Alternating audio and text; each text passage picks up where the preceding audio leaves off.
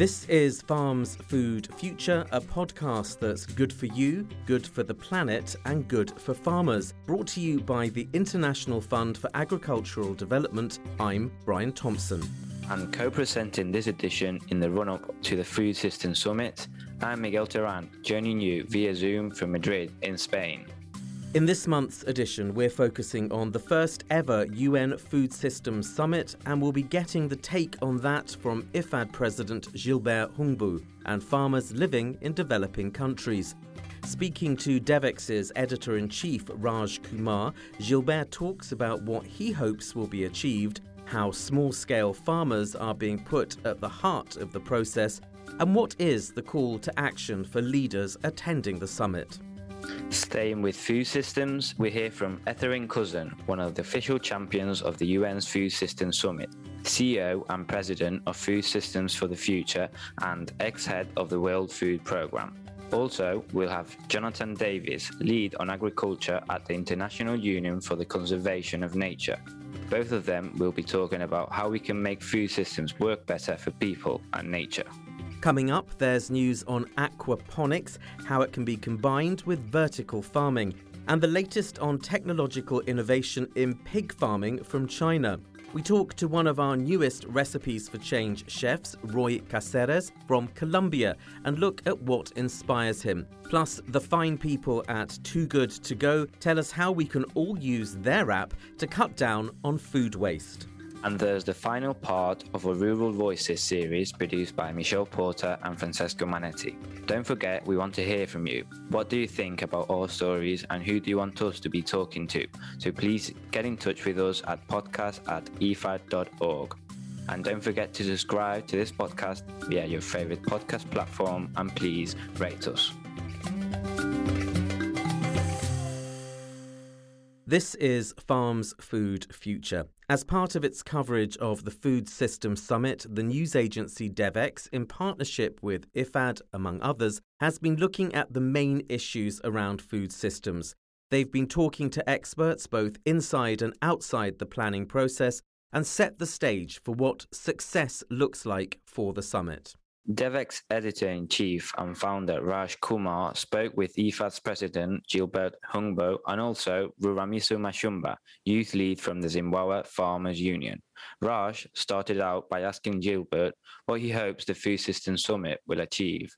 One thing that is very clear is to create a momentum, a momentum because we know that the ODA for ag has been stalling uh, at 5% or so for, for, for years and that an investment, and Ruramiso will certainly confirm, investment in ag still look like not the best. Um, people don't see that as the most exciting thing. So for us, we want to really create a momentum, which is one. Uh, secondly, is important um, serving the rural, uh, the rural community and the smallholders um, who, are, who produce in Africa, for example, 80% of the uh, all the uh, calorie uh, intake we want to make sure that they are at the center of the debate and making sure that all the failures, not only market failures, but all the failures throughout the value chain are identified and provide for. Thirdly, we, um, we're looking at that also from the perspective, not only in terms of food security, but the perspective also for food being uh, um, a health issue and food being a source of decent employment and decent income generation. Those are some of the key um, things that we really ex- uh, uh, are expecting from the Food System Summit.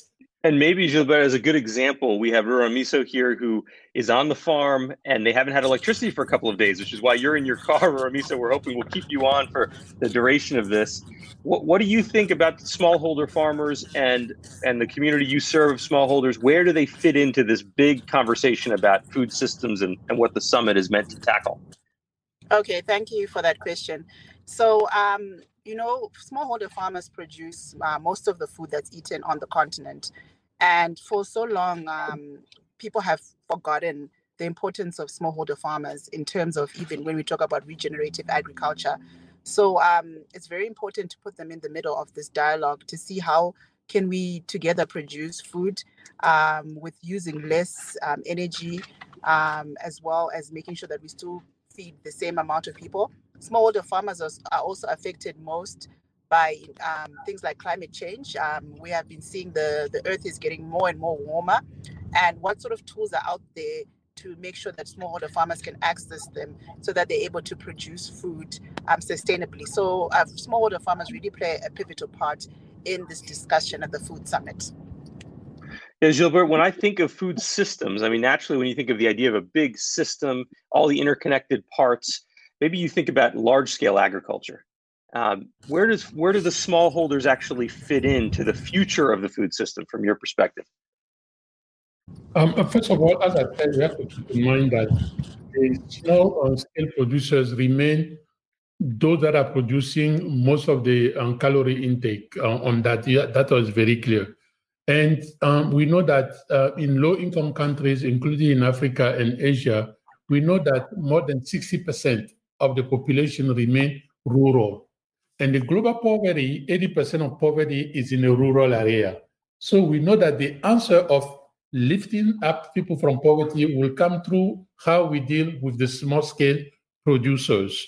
So it's not, um, it is about, and it has to be about the small scale, Yes, it is also about the agribusiness, the commercial, the large scale. All of that are complementary. This is part of what we're trying to, um, to, to do here. Identify how we can um, create much more synergy between the small scale holders and the large producer being a market um, for the small scale and producers. And the other way around, the innovation, the technology being made available and affordable for the uh, small scale producers. So, uh, as uh, uh Ramiso have said, we can ensure not only inclusion but sustainability in their in their uh, endeavors. Yeah, IFAD in fact is leading the one of the action tracks. There's five action tracks at the summit. You're leading action track four, which is advancing equitable livelihoods and value distribution, which is exactly what you you just talked about. I wonder, Ruramiso, when you think about the idea of an equitable food system, what Gilbert and his colleagues at IFAD are trying to advance, what do you want to see come out of the summit to actually get us in, moving in that direction? Okay, so what I would like to see um, come up a lot at this summit is the importance of uh, of smallholder farmers and how we can have action-based solutions. Um, for so long, we've discussed the challenges that smallholder are, are faced with, and we've also dis, um, discussed some solutions, but we haven't really had much action-based um, um, solutions. So if we can come out of this summit with action-based solutions on how exactly can we begin to to bring in um, smallholder farmers to the table um, in terms of decision making, how can we make sure that smallholder farmers are part of this um, dialogue on regenerative agriculture how can we ensure that smallholder farmers are not left behind and not using traditional methods of farming? And the smallholder farmers are most affected by things like um, climate change. So we really need to to um, to focus on that and see what sort of methods are out there that we can support smallholder farmers to make sure that they are more climate resilient in the um, in this near future. Gilbert, we asked our audience for questions, and we had an interesting question that came from Sammy Khan at the CDC Group, you know, one of the world's biggest development finance institutions. Sammy directs strategy for the food and agribusiness sector, and and basically says they they've experienced that there aren't that many large scale investment projects across Africa, um, and in in the ag space and the food space, and some of the bigger players, including multinational corporations, are still hesitant to invest in the continent.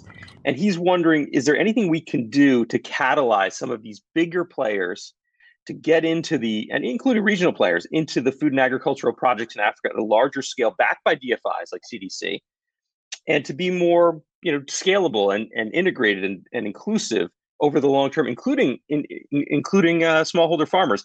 What do you want to see happen out of the summit that maybe will help drive some of those larger scale agricultural projects that include smallholders? Um, uh, clearly, one of the uh, our expectation is really to have much more finance made available to um, the the small scale producers. So, um, uh, rural finance is clearly one of the key things that we are pushing for. As a matter of fact, together with uh, the Italian and the French, we really are pushing to really bring together all the public development bank so that together we can really have better synergy in financing agriculture for small scale to larger uh, uh, investment uh, um, investment needed for the uh, for, for the sector. In addition to the um, to the to the finance is the technology, uh, as I was uh, referring to. We need the innovation to get down there to the small scale producer so that they can improve their um, their productivity and so that they can practice much more environmentally um, um, environment friendly agriculture um, practices you know ensure that they we, we can reduce the food um, waste and loss and all um, the, the challenge we have throughout the value chain. So technology uh, innovation is the, the second to do that we all just all have to work together thank you gilbert and Ruramiso, if you're still with us and maybe she is not. I think we may have lost her. Um, so let me come to you, Gilbert, with one with one additional question, and uh, we can see if she's able to rejoin us. What are some action steps that can be taken in this period? Like, what what is your call to action to leaders, to the community, people are going to be part of this summit, um, including farmers and smallholders, to make sure that their voices are heard in this in this debate, that they push the summit in the right direction? What's your what's your call to action, Gilbert? Uh, listen, the, in terms of uh, the voice, um, making sure the, the rural community, the small scale holders' voice I heard, I must admit that it is already happening. You know, as part of this process, the, the, the UN Special Envoy Secretariat, um, together with uh, um, um, colleagues, including IFAD, we have been working very hard to create dialogues um, within country national level and um, from different countries, but what I want to mention here is the dialogue we are organizing within the farmers, the farmers organizations, the indigenous people, the youth, uh, to make sure, first of all, that their voice are heard in that process, which is one. Secondly, the call for action is really coming out of the summit, not simply with a series of resolution or, or, or declaration, but with a concrete action plan. So I'm, I'm a aware of a different group proposing different action that will be implemented on post summit. So my call is this summit to be an action-oriented um, summit with a proper follow-up and uh, and measurement of its success in, in the year in the year year to come. And that um, different actions are different level from the not only for the all the tracks from the scientific community the humanitarian side, uh, you have the school feeding that the WFP and others are initiating.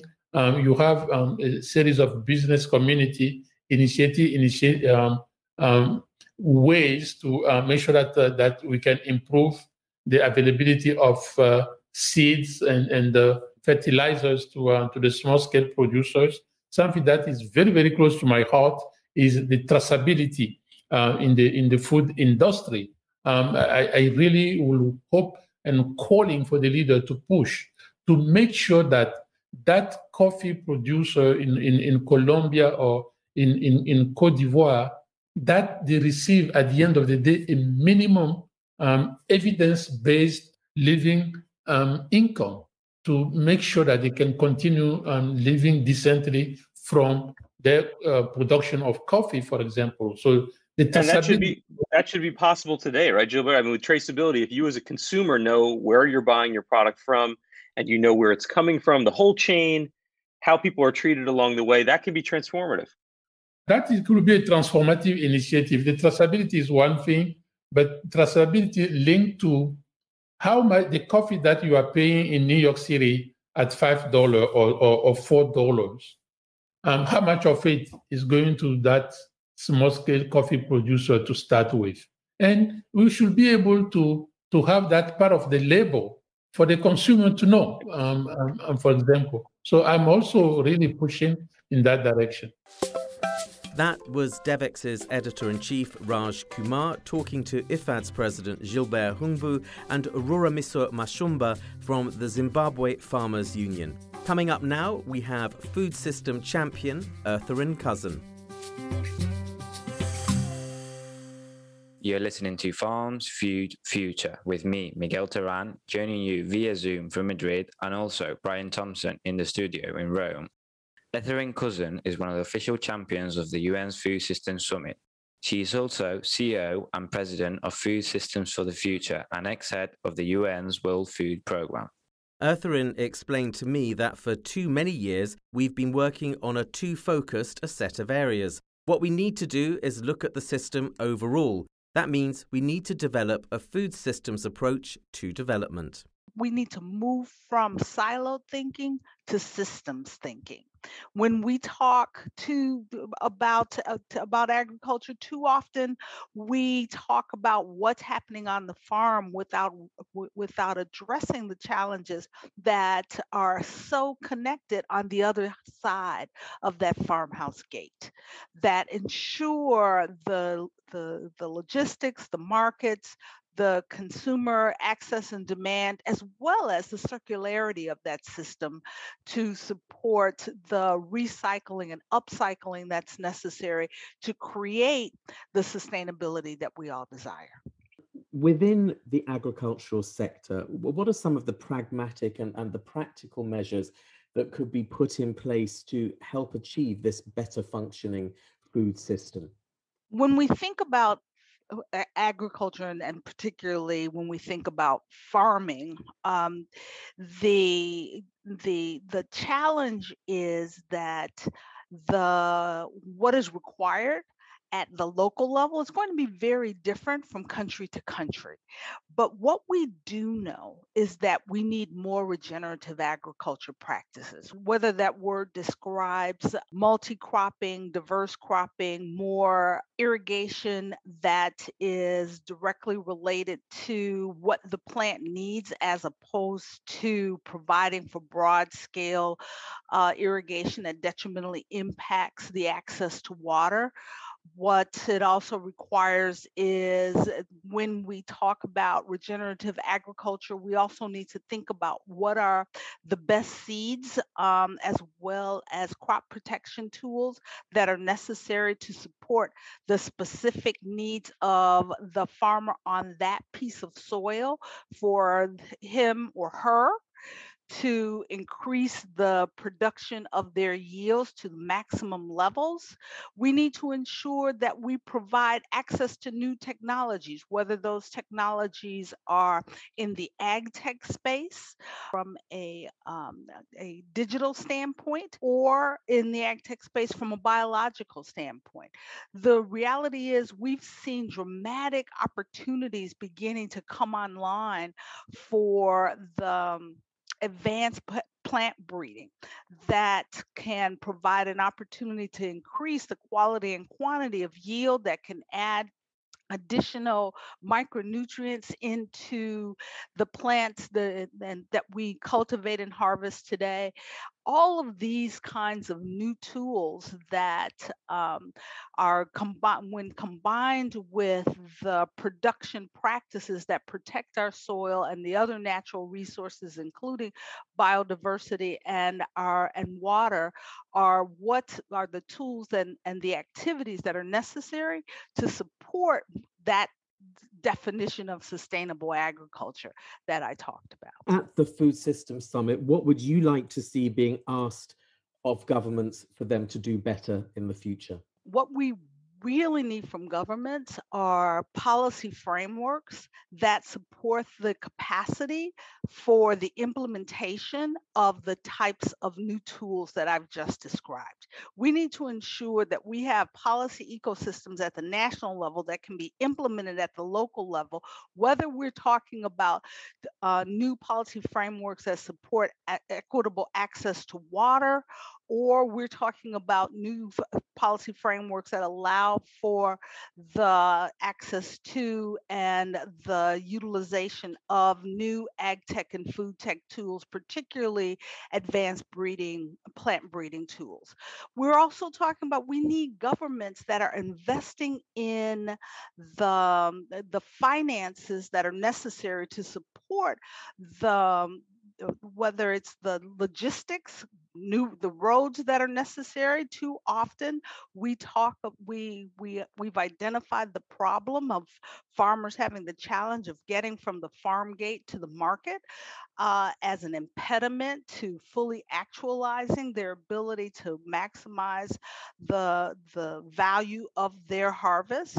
We also, so we know we need that investment in logistics, but it's not just roads, it's also about ref- the, the support for refrigeration and storage at a community level that allows for particularly smallholder farmers to have the not only the availability but the affordability of the tools of of um, for for post production maintenance of their harvest.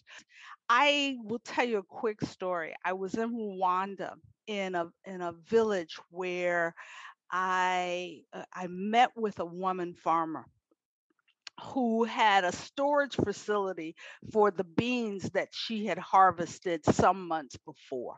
And she was so proud when she took me into that storage facility and she told me this was her bank this gave her the ability to pay her children's school fees long after she had harvested her her beans because she did not she was not required to sell them into the market at the time that she harvested it. And that's what we want for all farmers is the ability to manage the results of their labor uh, to its full maximum value and potential that was Food System Summit champion Ertharin Cousin talking to us from Berlin. Next up, we're speaking to IUCN about food systems that work for nature and people. You're listening to Farms Food Future with me, Brian Thompson, in Rome, and Miguel Terán joining us via Zoom from Madrid. Jonathan Davies is the International Union for the Conservation of Nature's global lead on agriculture. I asked him how best to balance investment in food security and biodiversity. Certainly, we can achieve a lot at the level of the farms and the farming landscape to promote more sustainable farming. And I think the, the, the best entry point right now for that is to focus on land health. Now, land health is a is something that farmers and, and agri agriculture sector in general is very uh, aware of. I think they're also aware that current practices are often degrading land health, um, but also we've got a, an abundance of practices that can promote land health. You know, uh, practices that improve soil biodiversity, improve um, the overall soil health, but also the wider landscape health. And the reason I think this is an important entry point is probably twofold. One, because it is something that I think everyone can agree on. You know, farmers are often acutely aware of the, the need to improve land health. In doing so, they know that they boost soil biodiversity and, and biodiversity within the landscape. And of course, then that becomes a conservation outcome, although perhaps the conservation sector can do more to understand and to validate the conservation benefits from sustainable farming. But a second reason is also that by rehabilitating those landscapes, you start to restore the ecosystem functions there that not only not only uh, support more resilient farming, but also provide other benefits to society. So benefits in terms of improved water supply or water quality, climate change mitigation, and a whole bunch of other services that society enjoys. Looking at IUCN's work right now, where is that focused on in relation to agriculture? Right now, what we're trying to do is to steer the conversation towards uh, finding the areas of consensus. We call it the common ground. We published a report in 2020 called Common Ground, where we started looking at the areas of consensus and common interest between the majority of agriculture actors and the majority of conservation actors. I think this is a really important direction to take because we've had decades of blaming the agriculture sector for biodiversity loss and focusing the conversation always on the most controversial, the most polemic issues where it's going to be the most difficult to, to reach agreement. And as a result of that, we've ignored areas of common concern where we can actually make quite rapid progress. So our focus right now is bringing together through our members and other and non-members, uh, bringing together ministries of agriculture, ministries of environment, farmers, agribusinesses, and conservation actors around this idea of common ground, around the idea that the land itself the, and the farming landscapes are a, a common interest where we can make rapid progress by focusing on the things we agree on rather than getting distracted by the things we disagree on. And I think that creates um, uh, a ladder, if you like, by addressing those kind of easy wins in the short term. I think it will then progressively make it easier to address the more controversial issues over time. There were one or two tangible results that you could see come from the Food System Summit. What would it be that you would like to see coming from the governments, from the state actors who are taking part in this? I think a first thing is we need to lift agriculture out of a sort of sectoral rivalry where it often gets stagnated. Um, if sustainable agriculture is leading to or is generating benefits to society at large, then agriculture is no longer just the responsibility of the Ministry of Agriculture and the agriculture sector. It becomes everybody's concern. And everybody, is, we're talking about food, nothing more important for, for society at large. So the Food System Summit's a chance to lift the, the, the conversation above that level and say, okay, we're looking at the common interest for everybody here. And that is, of course, uh, focused on the food production itself, but also on the role that farmers play in, in environmental stewardship. It's connecting the production level with the, the wider food and agriculture system and trying to make it a, a conversation for everyone. That needs the highest level of, of political leadership. Um, it can't just be left to ministers of agriculture. It's got to be at a higher level to have the leadership to say, actually, we want to move the agriculture sector as a whole, in many cases, in a new direction that is of greater value to society. Thanks to Jonathan Davies at IUCN. He also reminded me that until last year, the conservation world has been guided by the Aichi targets set by the UN's Convention on Biological Diversity. With agriculture one of the major causes of biodiversity loss, he says that it's key for the Food System Summit and the CBD conference in October to do more to promote biodiversity conservation through agriculture. You can find the report Jonathan mentioned, the Common Ground Report, on the IUCN website. That's www.iucn.org.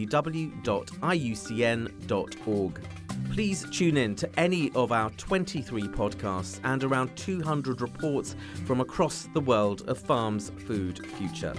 In episode 22, we heard about vertical farming and how regional integration helps rural communities develop. In episode 21, Martin Frick of the UN's Food System Summit talked to us. And in episode 20, we celebrated World Environment Day. Next month, in episode 24, we'll have more on biodiversity and farming. And today, what do you get when you combine aquaponics and hydroponics?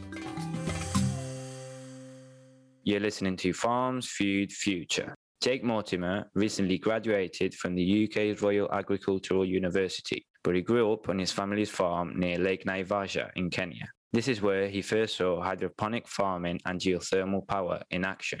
Put simply, hydroponics is a way to skip the soil, sub in a different material to support the roots of the plant, and grow crops directly in nutrient rich water. Jake is now working on combining that with aquaponics. He told me more.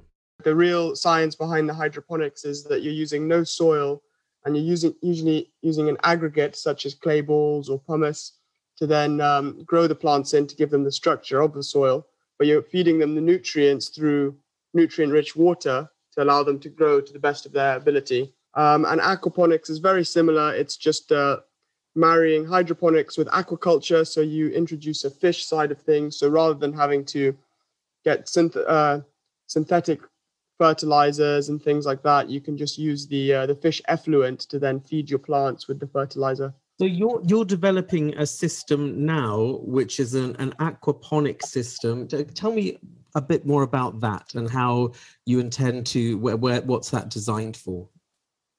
Yeah, so um, I've been developing this system over the last uh, nearly two years now.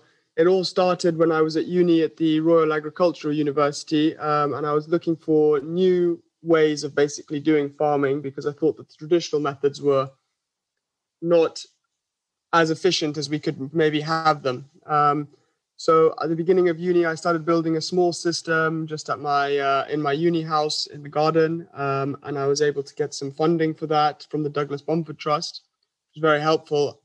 Uh, I developed a small system using an IBC container and chopping that in half, and then um, using one half to basically as a grow area, and the other half as a fish tank. Um, and I'm now developing that further into what I hope to become a business. Um, and I'm expanding that system with various different methods. In a perfect world, you can get you can grow the same amount in an aquaponic system as you would on 10 times the amount of space that you'd need in a normal traditional system. So uh, using very little space, you can grow quite a lot of vegetables or other plants or herbs or whatever you want to grow.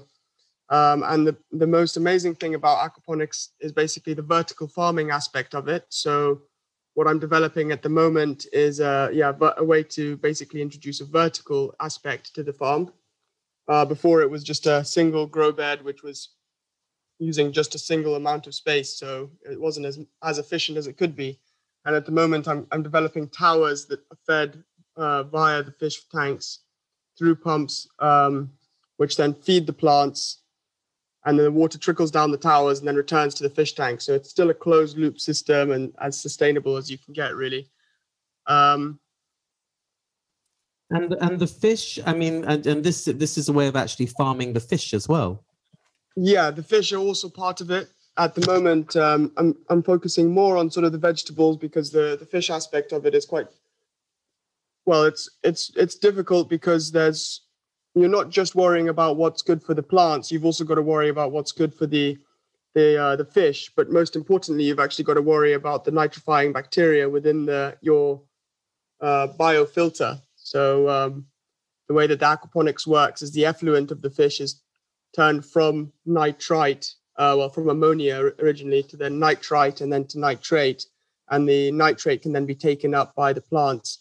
And um, then yeah, uh, basically the plants will then clean the water for the fish. So it's very efficient. It's the two systems work very well, but it's um, difficult to get everyone happy at the same time. You can't just go and put if you have an aphid, um, you know, an aphid outbreak, for example, you can't just go and put pesticides in it because then the pesticides could potentially kill the fish and vice versa with you know putting salt in the water to cure fish diseases and ailments. So it's uh, very difficult, but the, the fish can be farmed um, it's just about finding the right species of fish to, to get the best returns, uh, which at the moment we're sort of we are just looking at different fish. We're looking at trout. We're looking at maybe tilapia, um, and yeah, just trying to see what would work best for the market that we're in at the moment. Thank you to Jake Mortimer for talking to us. Coming up, we'll be talking digital and pork farming in China. You're listening to Farms Food Future with Brian Thompson in the studio in Rome and me, Miguel Terán, down the line from Madrid, Spain. For centuries, pork has been the most consumed meat in China. The average Chinese person eats about 30 kilograms of pork every year. Multiply that by 1.4 billion people, and we have an idea of how much pork must be produced. Chinese pig farmers might struggle to keep up, but technology can help them.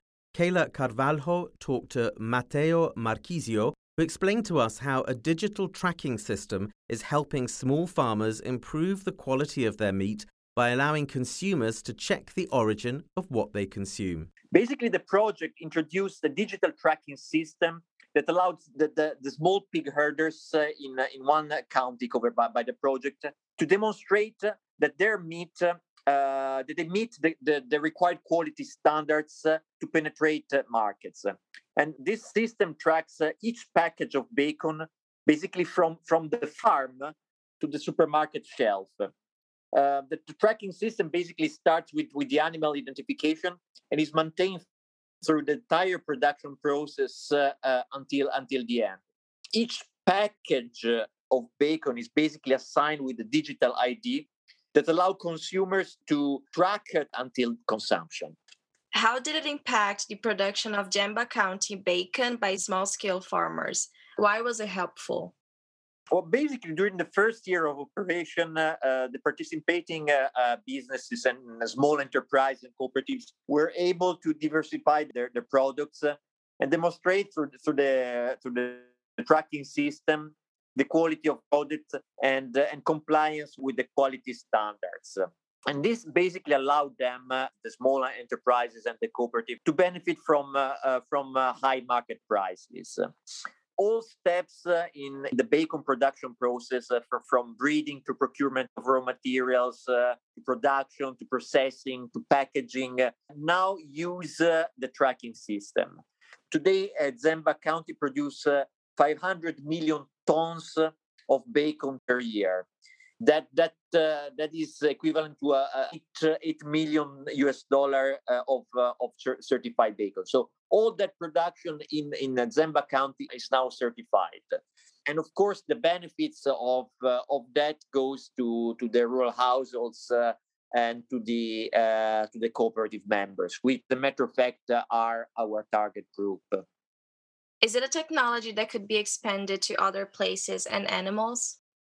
Um, yes, uh, yes, certainly. Uh, digital traceability can be expanded to other, basically all products uh, or, or commodities. It is not uh, only restricted to to bacon or, or to, to the pigs. As a matter of fact, it can also cover processes, not only products. It can, can cover packaging, delivering.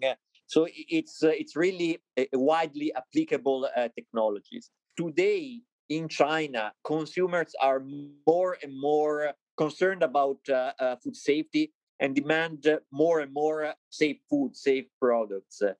And thus, they need a reliable system that they can trust. In, in many regards, China offers enormous opportunities for, for this system, for these technologies to, to expand.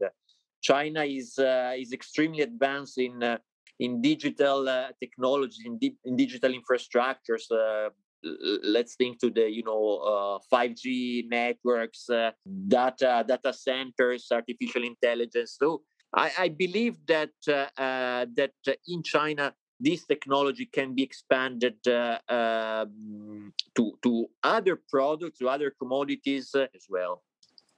Are there any other technologies set in place to make sure these small scale farmers meet the quality standards? What are the next steps?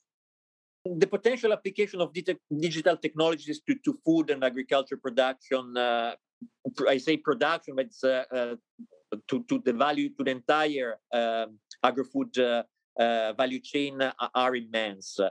Um, many, for instance, look at uh, blockchain technology um, that is to say systems that uh, that uh, record uh, in a secure way data about uh, food at every st- stage in, in the value chain but also uh, i'm thinking to you know the use of big data of uh, cloud computing these technologies can also be applied to ensure food food safety what i would say um, is that if advanced projects are probably the uh, the ideal place where to test those type of uh, of innovations. So the value of our project is uh, precisely on uh, the innovative approach, the innovative technologies that is piloted through through, through the project. That uh, successful, and not all the innovations that we introduce are necessarily successful. But if successful, as in this case, then uh, they have the potential to be replicated um, uh, either in in, uh, in the country, but but also uh, potentially outside China. That was Matteo Marchisio in China. Up next, our newest celebrity chef joining IFAD's Recipes for Change campaign.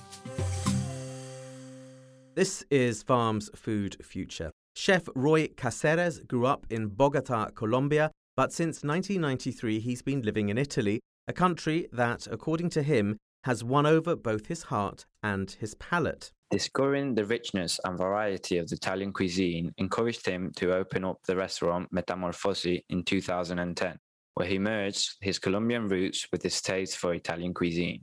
Our reporter Kayla Carvalho asked Chef Roy about his inspirations as a chef, the products he uses in his recipes, and how he hopes to contribute to IFAD's Recipes for Change. La fuente de inspiración para mí The source of inspiration for me comes from many different elements. I think it's a way of seeing things. I love to be inspired by what I have experienced, by my memories as a child. I prepared a dish dedicated to my grandfather Solomon, who was of Syrian origin, from Syria, from Damascus, because he was the first one who made me try raw meat. When I was about four or five years old, he made me try kibbeh, which is like a fried beef dumpling, and he made me taste it before cooking it. I love that flavor of the meat with the mint, with the onion. I loved it. And I have that engraved in my memory. So there can be many inspirations. Uh, they can come from anywhere. I think it all comes from a taste, from an emotion, from a feeling that you taste, from remembering a taste, a flavor, a moment. It can be an ingredient that you tasted, a dish that you tasted in another part of the world. So it's a memory, an emotion that you have inside of you and that you want to recreate. Do you think that using local, seasonal, and organic products makes a difference in the preparation of your dishes? I think that the season of the product marks the apotheosis of that product. It gives the maximum splendor of its taste, of its flavor, and that's what I need. We use primarily seasonal products, and I like that. Although, there are times when I want to make something that connects to my roots, or a recipe that needs a product that's not from the territory, and I have to go and get it from a little further away. Well, I think that's manageable, and it's one thing I have to do to bring that emotion. But I pay a lot of attention to seasonal products because they provide the greatest apotheosis of taste above all. It's a little bit more natural, let's say. And the other part you've mentioned, whether they're organic or not, I love the fact that they're ecological because they're always following the natural track that's good for us. It is good that they don't have any product that they put into it to make it more beautiful, but less healthy. So, yes, ecological as much as possible. How important is the link between producers and cuisine? That is, the relationship between the farm and the table. Well, the relationship between the farm and the table in the restaurant is very important. If you know the product, if you know who makes the product, how hard it is to produce it, what the problems are when producing it, you appreciate it more. When you appreciate it more and you give more value to the table, you can work more regularly and also communicate. I think that in the kitchen, when we communicate with the product and the dish that we make with it, it then arrives at the table with a greater value, an added value. So it's crucial. The more we know the product, the more we know about the product, the better we can work with it and the better we can give it to our customers. What are your expectations as a chef for recipes for change? For you, what does recipes for change mean? I think that there's a synergy between what I can give with the recipe, or for example, by going to a place and talking to the growers who produce an ingredient, and what they can give me, which is a lot. I know stories and products, and the producers talk to me about authentic products made in Colombia and in many parts of the world. And I love that very much. That combination, that is a part of me. I'm a Colombian living in Italy for more than 20 years with half Eastern roots. My grandfather was Syrian, my grandmother was Spanish, so I'm the fruit of a great combination. This combination between different peoples, I love it. I love learning about new things. Recipes for Change can give me a lot of that, and I can do my bit to help this project grow and become stronger and stronger. Thank you to Chef Roy. You can find out more about our Chef's initiative and see more of Roy's future collaborations with us at www.ifad.org forward slash recipes for change. Now it's time for us to talk to the people at Too Good To Go. So, how do you feel about becoming a waste warrior? Or to be more precise, supporting sustainable circular food systems? And did you know it can all be done with the power of an application on your phone? Philip Schuler is Global Impact Manager at Too Good To Go. The company started out in Copenhagen but now works across North America and Europe. Working with restaurants, by using the app, you can play your part in saving waste food in your own neighborhood. They also work with educational programs in schools and are pushing on the advocacy front as well. Philippe told me that food waste in developed countries is a serious problem. It is a massive, massive issue that we have in front of our hands. If you look at all the food that is currently produced around the world, one third of all of that is going to waste currently. And uh, of course, this has massive repercussions uh, across the globe, um, not only financially speaking. So also, you know, when you're wasting food, you're also wasting money, but also on the social aspect, as many people still go to bed hungry and we are still wasting a lot of food. And also environmentally speaking, uh, because as you can imagine, the amount of resources that go into producing food will then ultimately also be wasted when we're wasting food. And that has massive repercussions for the environment, but also for our climate um, more specifically. Tell me, what does your organization do in particular with the, the, the food businesses? So, when you're looking at um, more um, developed nations or higher income nations, such as in Europe or the US or Canada, where we are operating, is that uh, the vast majority of food is wasted at the very end of the supply chain. That means it is wasted in restaurants, hotels, supermarkets, and most importantly, also at home. Um, and this is extremely important to keep in mind because that's ultimately as well where we as a solution come in, um, where we basically try to ensure that all food surplus, so all the food that is left over at the end of the day within those food services, doesn't go to waste, and ultimately connecting them with consumers that are then ready to actually go and save that food on an active basis. And so, what we do with food businesses is really giving them uh, um, through an app uh, the kind of access they could not get usually towards that uh, food surplus and to be able to actually connect them to consumers that are willing to pay this, for this beautiful edible food, which is perfectly edible at the end of the day at a reduced price. What other areas are, are you focusing on other than the food businesses? So, food businesses is, of course, our core um, because ultimately that's where we can have the biggest direct impact in terms of um, reducing food waste directly.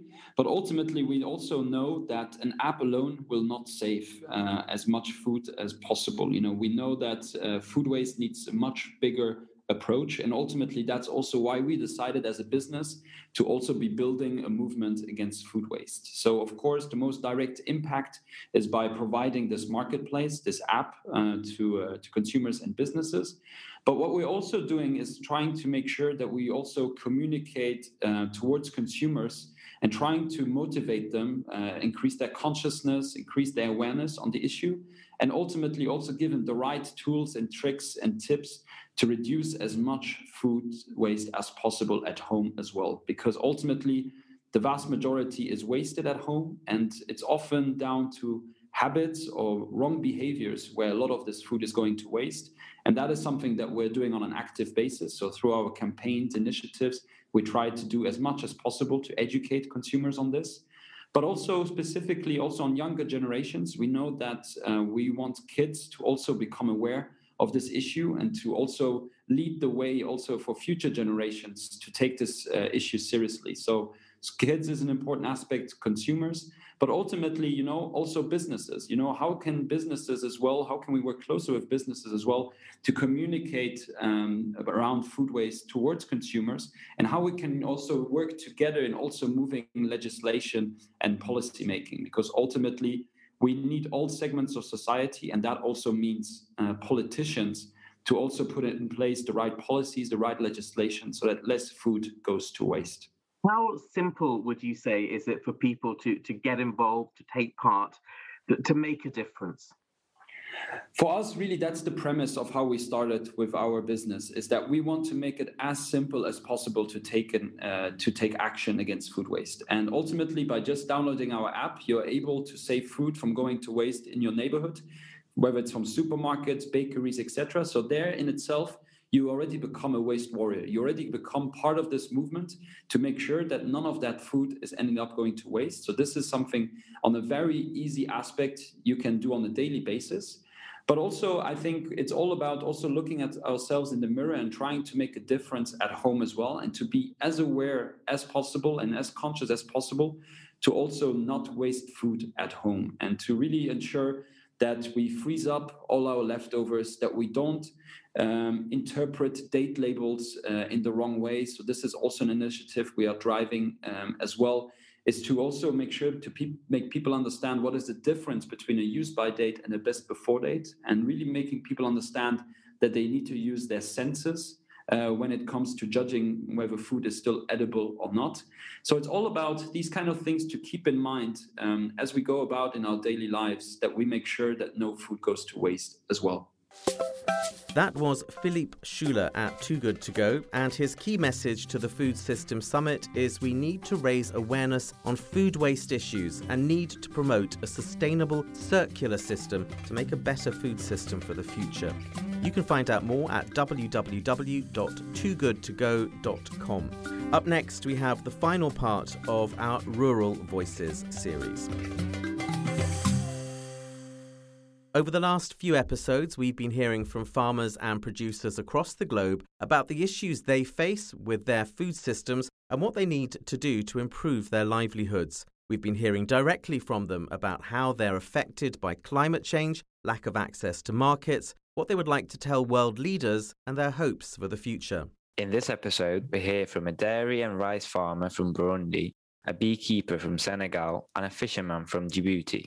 Let's start with Uwimana Oscar, a dairy and rice farmer from Ngozi province in Burundi. My name is Uwimana Oscar. I am 41 years old. My day is filled with a lot of farming activities. I start my day by taking milk to the collection center to be sold. Now I'm here to help maintain the irrigation channels in our rice field. Later, I will go and get fodder for my cows. There are many challenges farmers face. A farmer may have the goodwill to increase production and productivity, but they lack seeds, fertilizers, pesticides. Climate change is also a big problem here. Last season we had very little rain.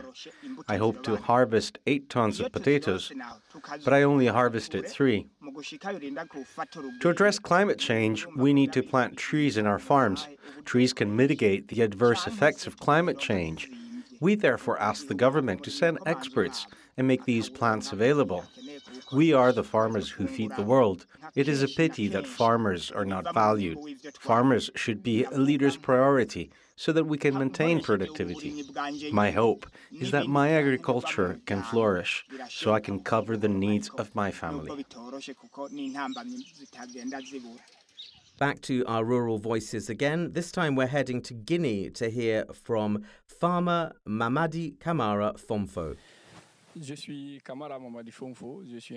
My name is Mamadi Kamara Fonfo, an environmental engineer. I have a bachelor's degree in community development and a master's degree in sustainable development.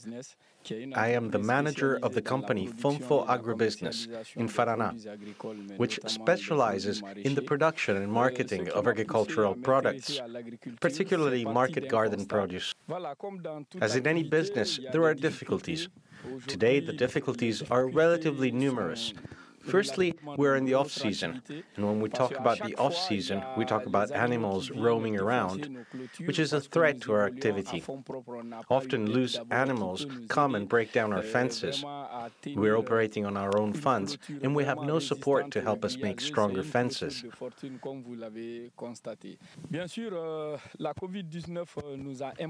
COVID 19 also affects us, first and foremost, in the framework of production. When you speak about production, you speak about inputs, the acquisition of inputs. There were difficulties because there were breaks in the input supply chain. Our crops cannot wait for us until COVID 19 is over. Input prices have also increased. This has had an impact on our margins. We are also beginning to see the impact of climate change. The water regime from the source, where we get our water, is now very difficult to pump to our fields. So you can see that our plants are suffering a bit of water stress. I appeal to the government to help young agricultural entrepreneurs because agriculture is a primary sector for any country that aspires to development. Importing agricultural products can help us, but if we boost local growth and local production, it is much more impactful for the country than importing. By helping young farmers, the state is also helping itself to develop.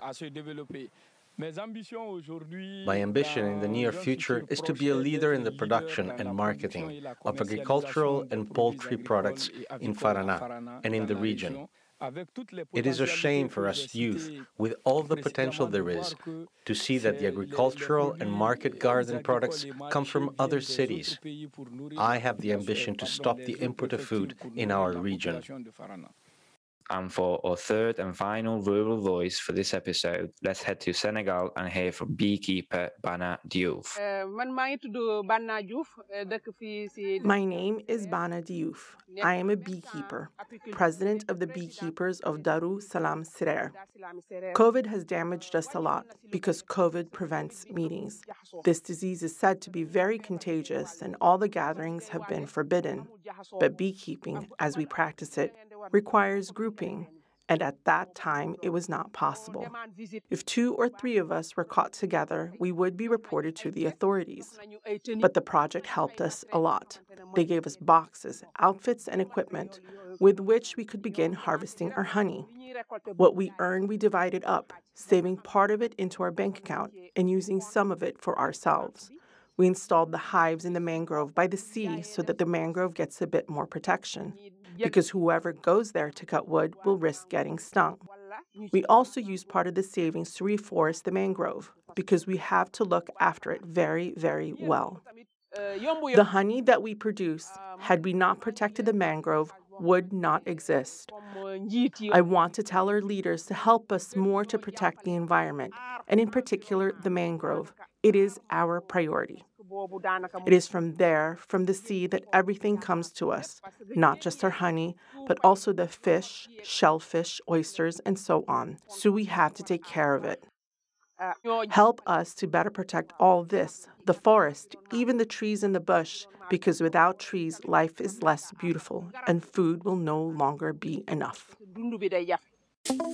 And if you want to hear and see more of our reports from Rural Voices, please go to IFAD's website www.ifad.org forward slash rural voices.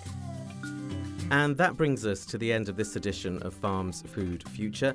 Thanks to our producer Francesco Manetti, our reporters Michelle Porter and Kayla Carvalho, and everyone else who's worked on this program. But most of all, thanks to you for listening to this episode of Farms Food Future, brought to you by the International Fund for Agricultural Development. You can find out more about any of these stories at www.ifad.org forward slash podcasts. Coming up with the UN's Convention on Biodiversity, COP15 in China, being held in October, we'll be looking in Podcast 24 at all things biodiversity and agriculture related. Remember, we want to hear from you. What do you think about all stories and issues discussed, and who do you want us to be talking to? So please get in touch at podcast at ifad.org and send us your voice or text messages to the address, and we'll be happy to play you in the next show. Also, don't forget to subscribe to this podcast via your favorite podcast platform and please rate us. We'll be back at the end of September with more news fresh from the farm. And once again, we'll be trying to be good for you, good for the planet, and good for the farmers. Until then, from me, Brian Thompson. And from me, Miguel Terán, and the team here at IFAD, thanks for listening.